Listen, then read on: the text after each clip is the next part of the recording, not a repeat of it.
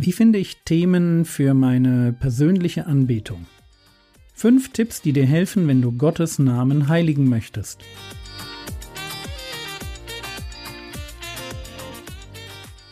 Theologie, die dich im Glauben wachsen lässt, Nachfolge praktisch, dein geistlicher Impuls für den Tag. Mein Name ist Jürgen Fischer und wir wollen uns heute mit den Eigenschaften Gottes beschäftigen. Worauf darf ich als Mensch so richtig stolz sein? Sag jetzt bitte nicht auf gar nichts, denn das ist falsch. Wir dürfen nämlich stolz darauf sein, Gott zu kennen. Jeremia 9, Vers 22, so spricht der Herr, der Weise rühme sich nicht seiner Weisheit und der Starke rühme sich nicht seiner Stärke, der Reiche rühme sich nicht seines Reichtums. Also sei nicht stolz auf deine Klugheit, deine Körperkraft oder deinen Wohlstand. Und dann kommt Vers 23. Sondern wer sich rühmt, rühme sich dessen Einsicht zu haben und mich zu erkennen, dass ich der Herr bin, der Gnade, Recht und Gerechtigkeit übt auf der Erde. Denn daran habe ich gefallen, spricht der Herr. Wenn wir auf etwas in unserem Leben stolz sein wollen, dann auf die Tiefe unserer Gotteserkenntnis. Wissen, wie Gott ist, was ihn auszeichnet, wofür er steht, was er mag bzw. nicht mag. Wenn wir Gott erkennen, dann ist das etwas, worauf wir wirklich stolz sein dürfen. Und natürlich wird es uns umso leichter fallen, Gott anzubeten, je besser wir ihn kennen. Das ist ein bisschen wie bei einem Liebesbrief. Je besser ich meine Frau kenne, desto leichter wird es mir fallen, nicht nur Offensichtliches und Äußerlichkeiten, sondern ihr ganzes Wesen zu feiern. Gottes Person. Er hat einen freien Willen und er hat Eigenschaften, die ihn beschreiben. Wenn es stimmt, dass Anbetung in Worte gegossene Bewunderung für meinen Schöpfergott ist, dann spielt das, was ich aus menschlicher Perspektive seinen Charakter nennen möchte, eine ganz besondere Rolle. Gestern haben wir uns mit den Namen Gottes beschäftigt und damit, wie Namen Gottes ein Sprungbrett sein können, um tiefer und auf neue Weise über Gott nachzudenken. Was für die Namen Gottes gilt, das gilt auch für seine Eigenschaften. Wenn ich weiß, dass Gott, sagen wir mal, gnädig ist, dann wird dieses Wissen zur Anbetung nicht, indem ich einfach sage, du bist gnädig. So richtig diese Aussage ist, aber sie hat noch nicht genug Inhalt. Erst wenn ich mein Wissen darum, dass Gott gnädig ist, benutze und weitergehende Fragen stelle, um mir neue Gedanken zu machen, werde ich die Tatsache, dass Gott gnädig ist, mit Leben und mit Tiefgang füllen. Solche Fragen könnten sein, wie erlebe ich seine Gnade? Wie zeigt sich Gottes Gnade in dem Bibeltext, den ich heute Morgen gelesen habe? Wo hört Gottes Gnade auf? Wie reagiert Gott auf die Menschen, die seine Gnade nicht wollen? Und so weiter. Wie schon bei den Namen Gottes geht es auch bei den Eigenschaften Gottes darum, dass wir sie benutzen, um neue Gedanken über Gott zu denken.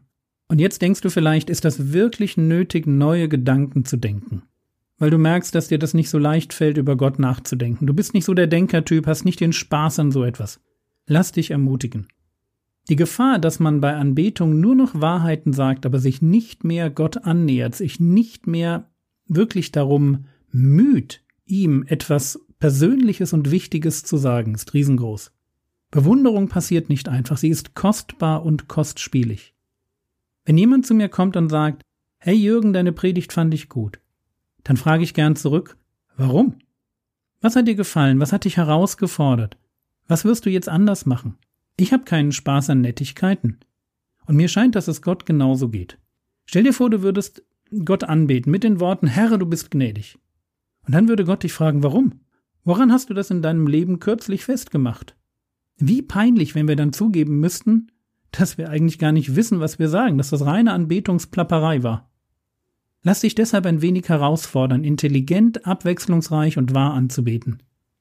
Und das geht meines Erachtens nur, wenn wir uns über Gott Gedanken machen, wenn wir ihn erkennen. Wie finde ich Eigenschaften Gottes? Die einfachste Weise ist die, dass man die Bibel einmal durchliest und eine Liste führt. Ich meine das wirklich ernst. Kauf dir einen Block A5, 80 Blatt, Ringbindung, nummerier die Seiten durch und dann lies deine Bibel. Fang vorne an und einmal durch.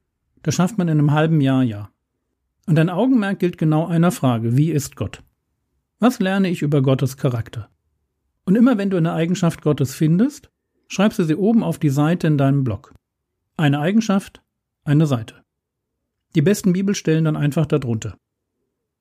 Und wenn du schlau bist, nutzt du die allererste Seite des Blogs für eine Übersicht aller Eigenschaften, damit du sie wieder leichter findest.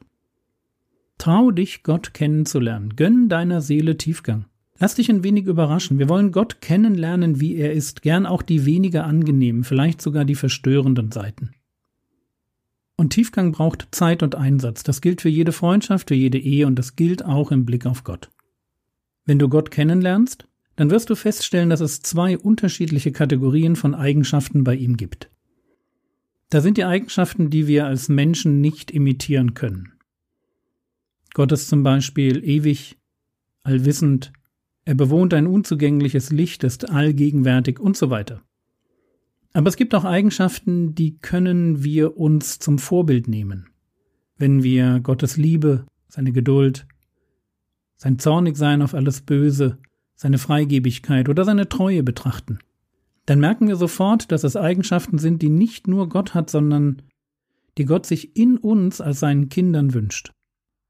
Tiefe Anbetung führt also immer auch in die Heiligung. Wozu möchte ich dich motivieren? Heute ging es um die Frage, wie man die Eigenschaften Gottes nutzt, um die persönliche Anbetung zu vertiefen. Zwei Dinge. Lerne Gott kennen. Lies deine Bibel und schau, was du über ihn herausfinden kannst. Wenn du Gott gut kennst, darfst du stolz auf dich sein. Punkt 2. Benutze die Eigenschaften Gottes wie die Namen Gottes, um über ihn nachzudenken und über deine Beziehung zu ihm. Finde das, was man eine persönliche Beziehung mit Gott nennt. Werde ein Kenner Gottes und sein Freund.